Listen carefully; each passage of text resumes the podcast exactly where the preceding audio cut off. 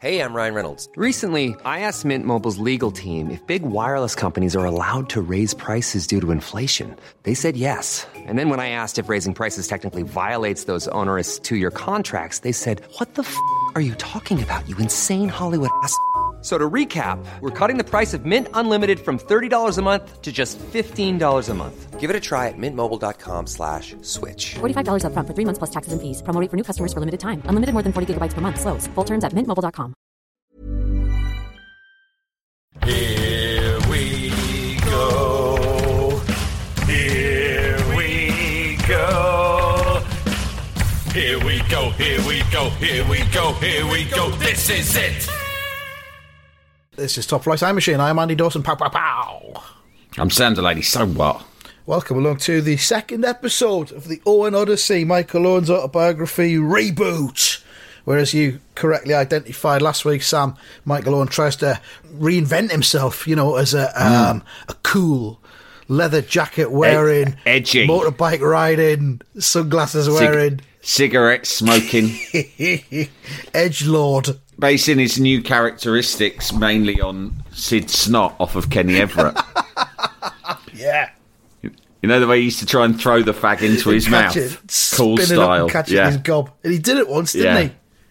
he did. He did yeah. it once. And he looked stunned that he'd Sid done it. Snot.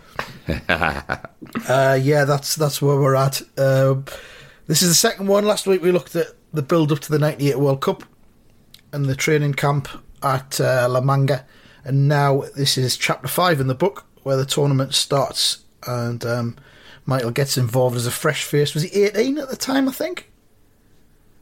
Yeah, I think he might have even been younger. I think he broke he in at Still 17. 17. Fucking. I mean, it's one of the most people do forget. I mean, Michael Owen's rise to stardom is one of the greatest footballing stories of a generation. Yeah. I mean, you know, in the end, he was it was sort of almost matched by Rooney. Rooney probably had a more successful career overall, Yeah. but but Owen, no one shot onto the scene quite like Owen did. he was 18. I've just had a little look. Okay, so I think he was 17 when he made his debut Yeah. for England. Yeah. And then he was 18 by the time he went to the World Cup. Uh, he, scored on his debut in May 97, so that was at the end of the 96 97 season. But then, uh, in his first full season, which was 97 98, he was joint top scorer in the Premier League. So it was just bang. I think I um I think I saw him play at the beginning of that season. I weirdly ended up at a Crystal Palace versus Liverpool game for reasons I can't remember. I think it was like a Palace friend of mine had some spares or something. And you know what it's like after the summer, like probably West Ham weren't playing that day, and after summer you're so gagging for football that for the first couple of weeks of a football season, you're like, I will go to any football I'll take match. anything, yeah. I went. I think I went to Palace Liverpool, and I remember seeing Michael Owen score a penalty mm. and being shocked at times as well because I was only vaguely aware of his name. And he started because there was injuries, and that was quite a big story that they were starting this seventeen-year-old. And I think they might have won one 0 or draw one all, but I remember they got the penalty and they handed the ball to him, Yeah. which was fucking insane. Let the kid take It's like, why are they letting the kid take the penalty? He scored it. So I knew, I knew that that man had, that boy, that, man child had what it took. But I mean, he's, he's almost been erased from Liverpool history now because they can't stand him because he played for Manchester United, Yes. which is yes. weird. But there you are. It's really weird, yeah. But he go. I mean, he goes into that a huge amount Does he? later in Oh, this we'll book. get to that yeah. then. he, he's aware. He, he's very aware of it, and he's obviously disgruntled and disappointed by it because Hmm. if you are part of the uh, Liverpool sort of Hall of Fame, then there's a huge amount of benefits in it for you. I think. Hmm. You know, the gods of this club, the men who walked down that fa- that famous tunnel and touched the "This is Anfield" sign and scored in front of the Kop on those uh, on those nights. The, the, in the cauldron atmosphere Yeah. of the Kop. The Kop that was You- built by Sir John Cop with his bare Yeah. hands back in 1862. And he, the Kop was once stood upon by John Lennon, Cilla Black, John Bishop, Jimmy Tarbuck, Tom O'Connor. they all stood there Hands off. Cherie Blair. All of the Beatles. but um, when he was an Everton fan when he was a kid, so fuck him. You know, those support Everton, then sign for Liverpool, and then get the hump when they tell you to fuck off. Yeah, but they go, you know, that, the men who have done that are elevated in our hearts to God's status. Robbie Fowler, Ian Rush, Ian St. John. These men are gods. Not Michael Owen, though. He's a cunt. John Aldridge. Karl Heinz Riedle. Roger Hunt. I could do this all day. I love it. Les Just Dennis. saying names of Liverpool strikers. I think Les Dennis is a scouser as well. Him too. Mario Balotelli. Danny Ings. Ricky Lambert. Yeah, we could do that all day, but let's not. Eh? Uh, yeah, we're at the uh, we're at the 1998 World Cup, Sam, in France. Yeah. And uh. Michael says in the book, as Glenn had intimated, I sat on the bench for the vast majority of the first game at Le Stade Velodrome uh, against Tunisia. Shearer scored in the first half, and then Scholesy added a bit of gloss to the performance with a last-minute curler to kill off a spirited Tunisia side. I remember watching that in the pub actually. Oh yeah, I remember watching that at my mate's Joe, my mate Joe's house. It wasn't. vivid, vivid It memory. wasn't a spectacular start. It was workmanlike, wasn't it? They got the job done and they got the result. Yeah, yeah. It, England World Cups often start that way. Yeah. We don't like set everything on fire. There's a lot of stress and tension about the team. But I remember Scholes' second goal very well because Scholes was only just emerging after they, as we talked about in the last episode, dropped Gaza.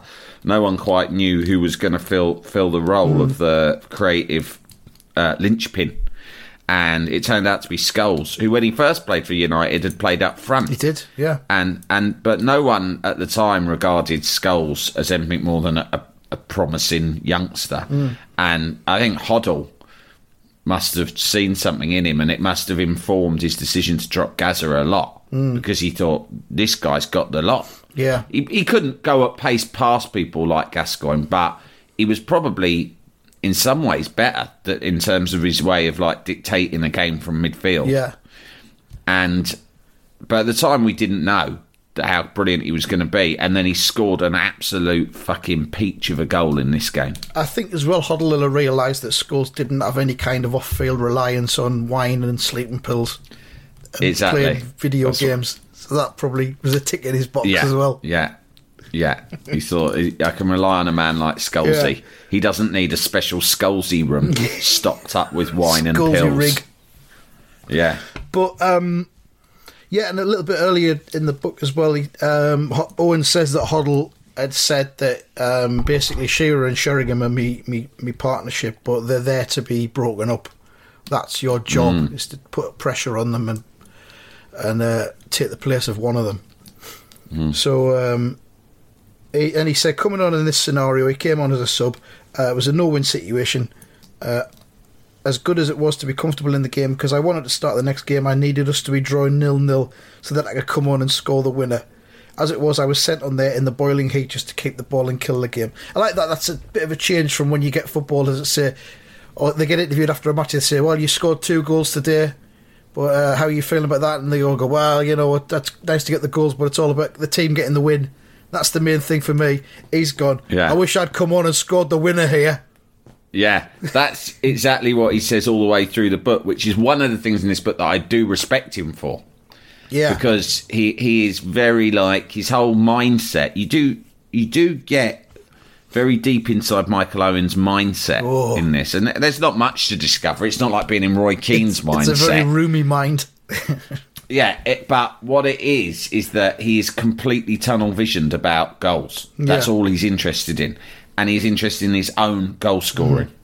And I think obviously you need that. That's what drives you. You know, those real like you know amazing goal scorers. They all have that, and that. And he's very frank about. it. He goes, "All I cared about was my own goal scoring." There's a hell of a lot to be said for that. When when we had Kevin Yeah. Phillips at Sunderland, he was a similar player to Owen. He would just be Johnny on the spot, and he'd be there. He'd put the ball in the net. He had the knack of Mm. being in the right place at the right time, and he'd, he'd finish nine times out of ten, and you get a goal. And then, as it went on, we'd had two seasons in the Premier League, and he started trying to um, build his game, his all-round game up, and he started to come deep more often and pick the ball up Yeah. and start to bring other players Yeah. in.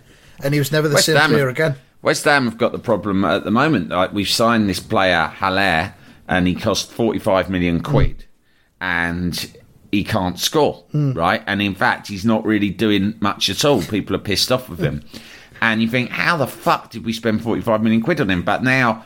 A lot of the hipsters have got involved on Twitter. Oh, right, yeah. And and have sent it because he played for Eintracht Frankfurt, which of course the hipsters love. They produced right? some spreadsheets.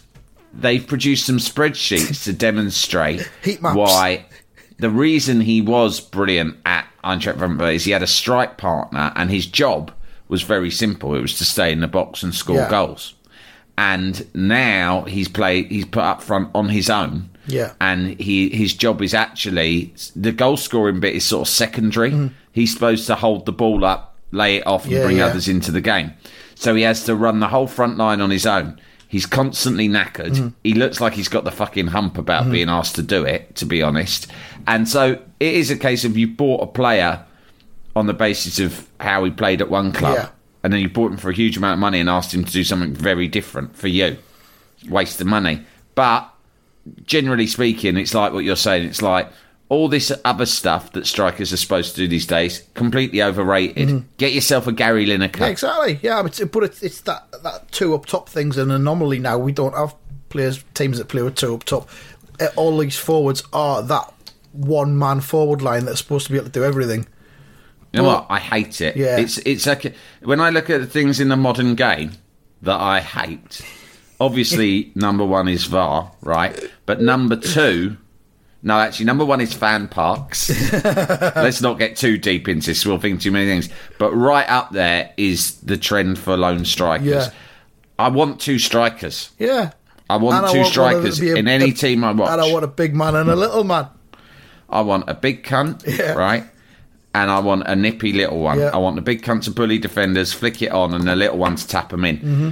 I mean, you know, I'll accept a sort of a Lineker Beardsley where one's a finisher and the other one's a creator. Go on then, yeah. Um, McAvenny and Cottee, Yeah. they were both quite small. And Shearer and Sheringham, of course. One, a loudmouth cockney, the other one, a grumpy Geordie. Yeah. Ah, bit like us. I mean, I'm not calling you a Geordie, yeah, I'll, but I'll take that, yeah. but I'm I'm just referring basically to Quinn and Phillips because that's the best partnership I've ever Quinn seen. Quinn and Phillips That was, a classic, wasn't it? Absolute And classic. it was when Quinn started to get injured a bit more that Phillips started to come deep and sort of change his game because he had to. Yeah. Because that big man wasn't there anymore. you should have just you should have just got another Quinn. I mean, actually, you can find them. You can go down into the lower divisions and find that. I mean, no disrespect to Quinn, but you can get a reserve Quinn. Yeah. I don't know. I'm now like literally like it's still the early noughties or late nineties, and I'm Well, talking in our, about in it our like minds, it's a real it kind thing. of really is, isn't it? It's too late now. In my, yeah, in our minds, it's always the mid nineties. Where were we? Uh, yeah. So he, he just wants to be the hero. He wants to get on and just score goals, and he doesn't really give a fuck about the about the team. Yeah. Um, he says, "Oh, well, then there's a little bit of criticism of Glenn Hoddle comes next." He says, "At this stage, it's important to mention that if the gaffer had a weakness at all, as brilliant a tactician as he was, it was that he thought everybody should be as good as he was, and he was bloody Hmm. good." This has been said before about Hoddle, hasn't it? And Yeah, it's it's said about a lot of managers criticism. that, that don't really succeed because they were extraordinary players and then they, they end up being coaches or managers and they, they can't get their heads around the fact that their their charges aren't as good as I think. But especially if you're Hoddle, someone shared a clip the other day. I'm going to dig out. I think I retweeted it about Hoddle. It was the best bits of Hoddle while he played for Monaco, Hmm. and it was so amazing. I mean, you see a lot of clips nowadays on football, uh, on Twitter and YouTube of players doing outrageous things. But Hoddle, I mean, it took the piss. It was like, you know, it was beyond anything you've seen. Like, not just, he was famous for those long passes, wasn't he? But the fucking flicks he did were just outrageous. He, he, he, he was an incredible fucking player, and it was unfair of him, yeah, to compare himself to anyone and else. when he was there as well, France was the place in Europe to go for that sort of football, wasn't it? That was where the exotic, Yeah. skillful football was all played. Spain Do you and Italy, remember not who so he- much. Do you remember who he went with though? Who the other English lad at Monaco playing under Arsene Wenger was at the same time as Hoddle? I can't remember. Mark Hateley. Fucking hell, yeah. And that's weird, isn't it? Because you couldn't get of that generation of English players. They're probably polar opposites. Yeah. Because Hoddle was all grace and culture and skill, and Hateley is almost like the quintessential big man up front, big man, wasn't isn't he? Yeah. We had. And I think he'd been at AC Milan, weirdly, and then he went to fucking Monaco under Arsene Wenger. Yeah, yeah. Arsene Wenger was the manager, so he obviously saw something in Hateley. Yeah. I mean, we uh, when we had Quinn, our number two big man was uh, Dichio. Oh Danny yeah, Dichio, who was kind of like the poor man's Hateley. he was. Yeah, he had long hair. He, Yeah. he fancied himself as something of a DJ Yeah. When he was away from the game, didn't he? Yeah. And he um, and he also claimed to, to be Italian, which he thought made him seem more glamorous. Thing is, though, in that that season, the season we went up with 105 points from the championship, Hmm. Phillips and Quinn were both injured for a long time, and Dichio and Michael Bridges were our front two, and we still kept doing it. There you go. Something Bridges, about, he was a good player. Yeah. I liked him. He should have played for England. I don't know what happened to him. Got Was he a ba- played by got a bad injuries? injury, yeah. One season at Leeds, and he got a bad injury. Uh, we should do we should do a podcast about the old Premier League season, shouldn't we? We should, yeah. It's quite interesting. I'm quite enjoying it. I don't know what we call it though. Jalapeño. Mom deserves the best, and there's no better place to shop for Mother's Day than Whole Foods Market. They're your destination for unbeatable savings, from premium gifts to show-stopping flowers and irresistible desserts. Start by saving 33% with Prime on all body care and candles. Then get a 15-stem bunch of tulips for just $9.99 each with Prime. Round out Mom's menu with festive rosé, irresistible berry chantilly cake, and more special treats. Come celebrate Mother's Day at Whole Foods Market. Quality sleep is essential. That's why the Sleep Number Smart Bed is designed for your ever evolving sleep needs. Need a bed that's firmer or softer on either side? Helps you sleep at a comfortable temperature? Sleep Number Smart Beds let you individualize your comfort so you sleep better together. JD Power ranks Sleep Number number 1 in customer satisfaction with mattresses purchased in-store. And now, save 50% on the Sleep Number limited edition Smart Bed for a limited time. For JD Power 2023 award information, visit jdpower.com/awards. Only at a Sleep Number store or sleepnumber.com. Jalapeño. So yeah, he says that uh, he thought everyone should be as good as he was. I think this is something that was levelled at Roy Keane as well. When Keane was managing, he would get frustrated that the Yeah. players weren't doing what he wanted them to do because they fucking couldn't, or they didn't have that same level of desire and hunger that he had because he was fucking mad. Um, so yeah, he says um, Hoddle had um, devised a complex free kick routine whereby Becks was going to run up and hit it, while Scholes was to put his foot right in front of the ball. The gaffer's idea was when it hit Scholes' foot, the ball would acquire massive amounts of top spin that would send it up, then bring it rapidly down. It's clever. Wow. It's very clever. Wow. Um, yeah. We started practicing this. He says after a few goes, Becks couldn't do it. Then Scholes, he tries it. He couldn't do it either. Meanwhile, the gaffer started to lose his head a little because he could do it, but nobody else could. Why can't you do it, lads? Yes. I'm, I'm losing my head here. Yeah. It's quite simple. Very easy. You just put top spin on the ball. You're in a situation. That's what Glenn always says, doesn't he? Yeah. Situation. It's his favourite word. He goes, "We're in a no top spin situation here, Hmm. and it's a situation that I am struggling to deal with." Yeah.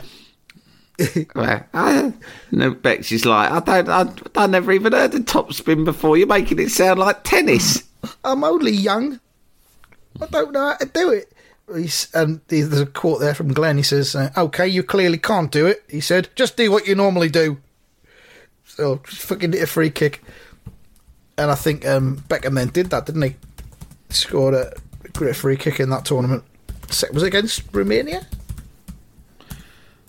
Who was it Um, who played after that? After Tunisia? Yeah, it, no, we played Colombia. That was it, yeah. It was We them, lost to, Ru- to Romania, and then we played Colombia, and we had to 2-0. win to get through.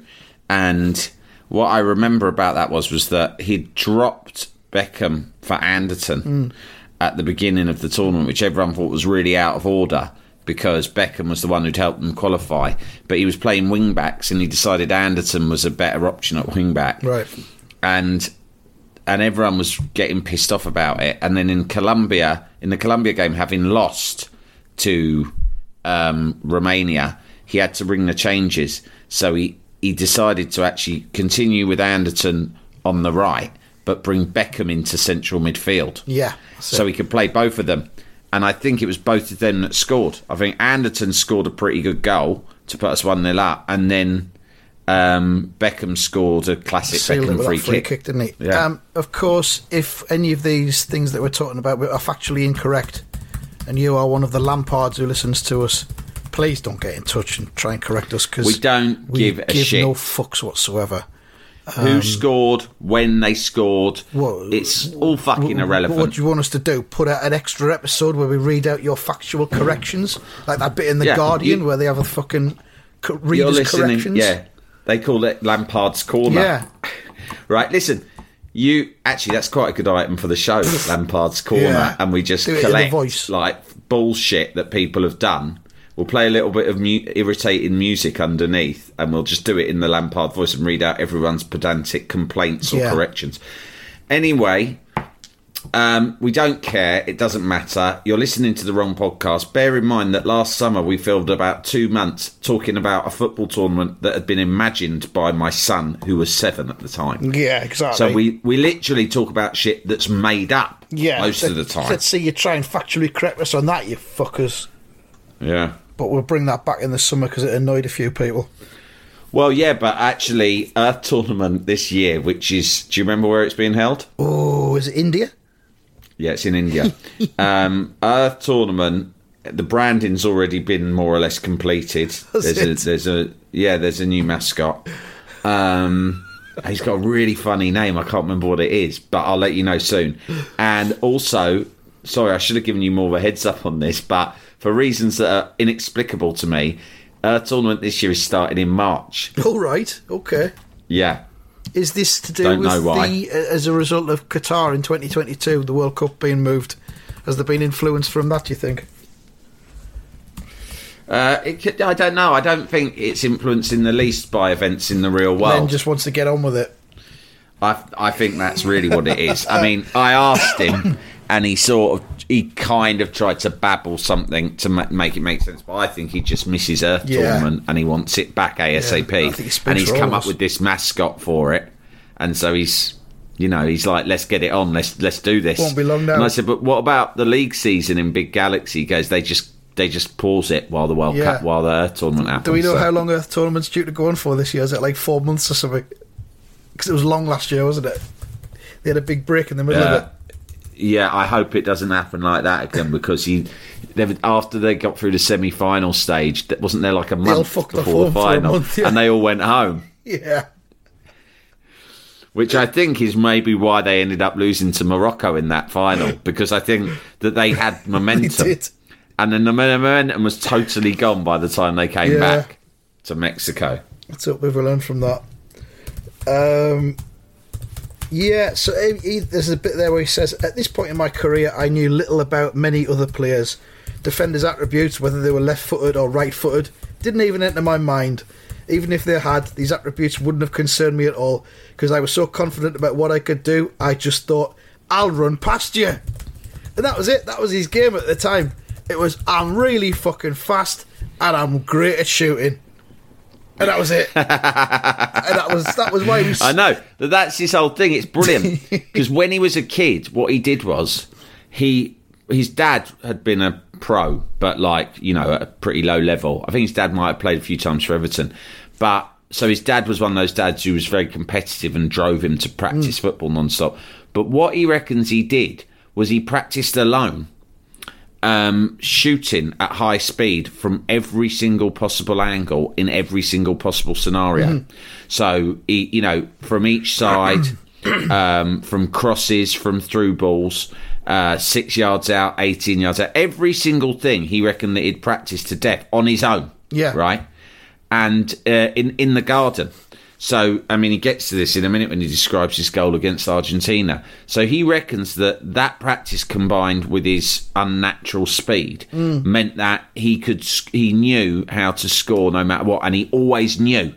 He always knew when a goal was coming because he could Ooh. see it three stages before. He never had any doubt. He'd Go right, this is going to be a goal now. Cosmos telling him. yeah, He Cosmos used to, he used Chessy to do that it. thing as well when you were a kid and you were like doing sprinting at school. They they tell you to like make you keep your hands flat so they were almost like blades. Do you know what I mean? And he used to run like that. Yes.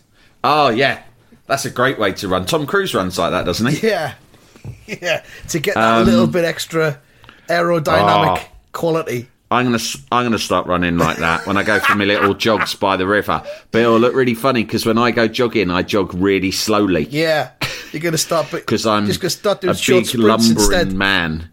But if I run quite slowly, but with my blade hands, hands. it might look a bit better. Yeah, it'll look really good. I hope good. that the other local runners will take to calling me blade yeah, here hands he when comes, they see blade me. hands. Wow, he's actually Yeah. running today. He's not sitting under a tree talking to the tree.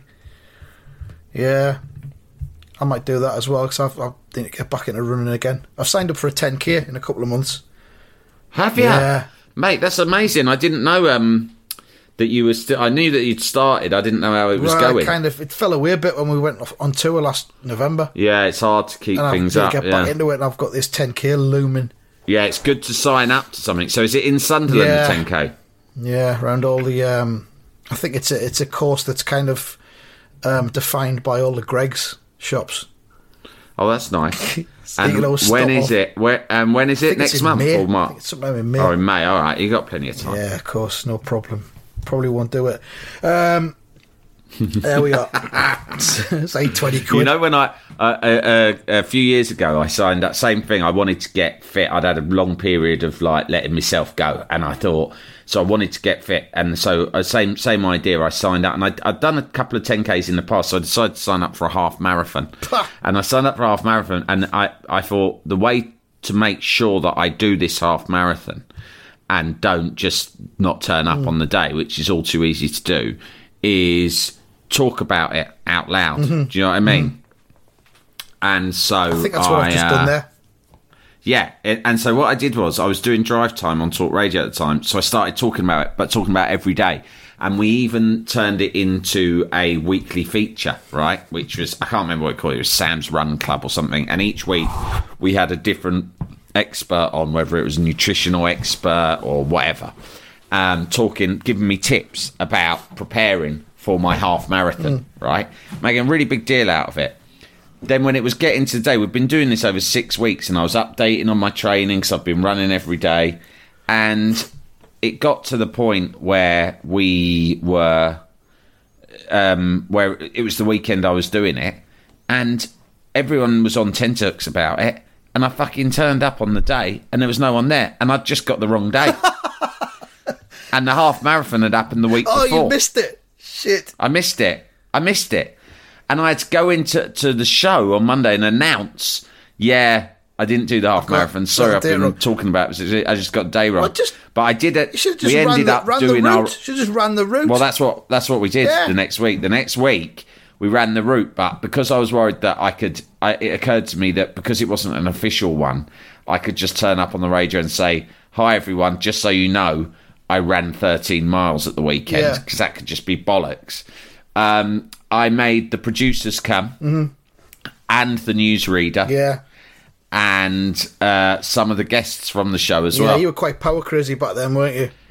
I was pretty power crazy, and it was quite funny because I ran it in Richmond Park. It was basically two laps of Richmond Park, and the two producers, Mark and Ricky, who of course you know, um, they hired a tandem bike,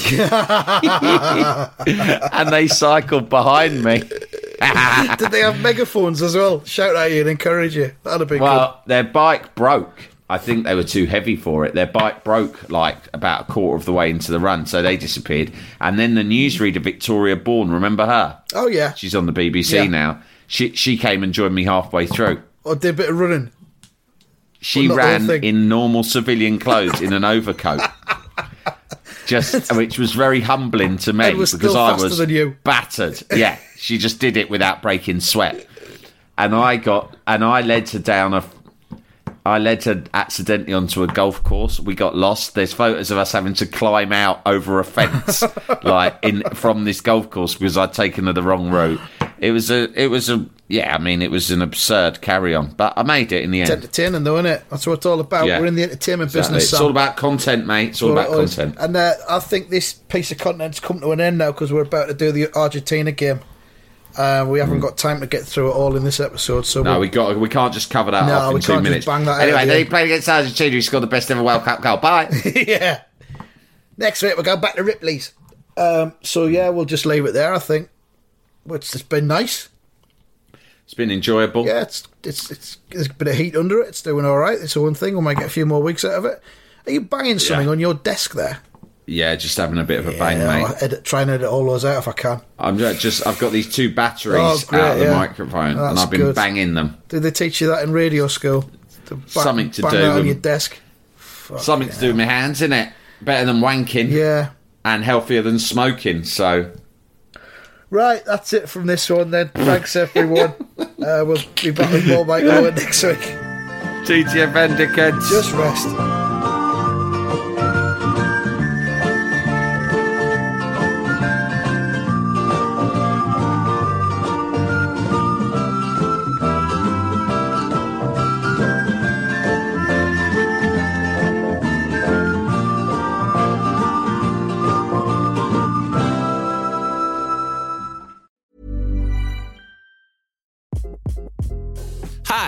This is Craig Robinson from Ways to Win, and support for this podcast comes from Invesco QQQ, the official ETF of the NCAA. The future isn't scary. Not realizing its potential, however, could be. Just like on the recruiting trail, I've seen potential come in many forms as a coach. Learn more at Invesco.com slash QQQ. Let's rethink possibility. Invesco Distributors, Inc.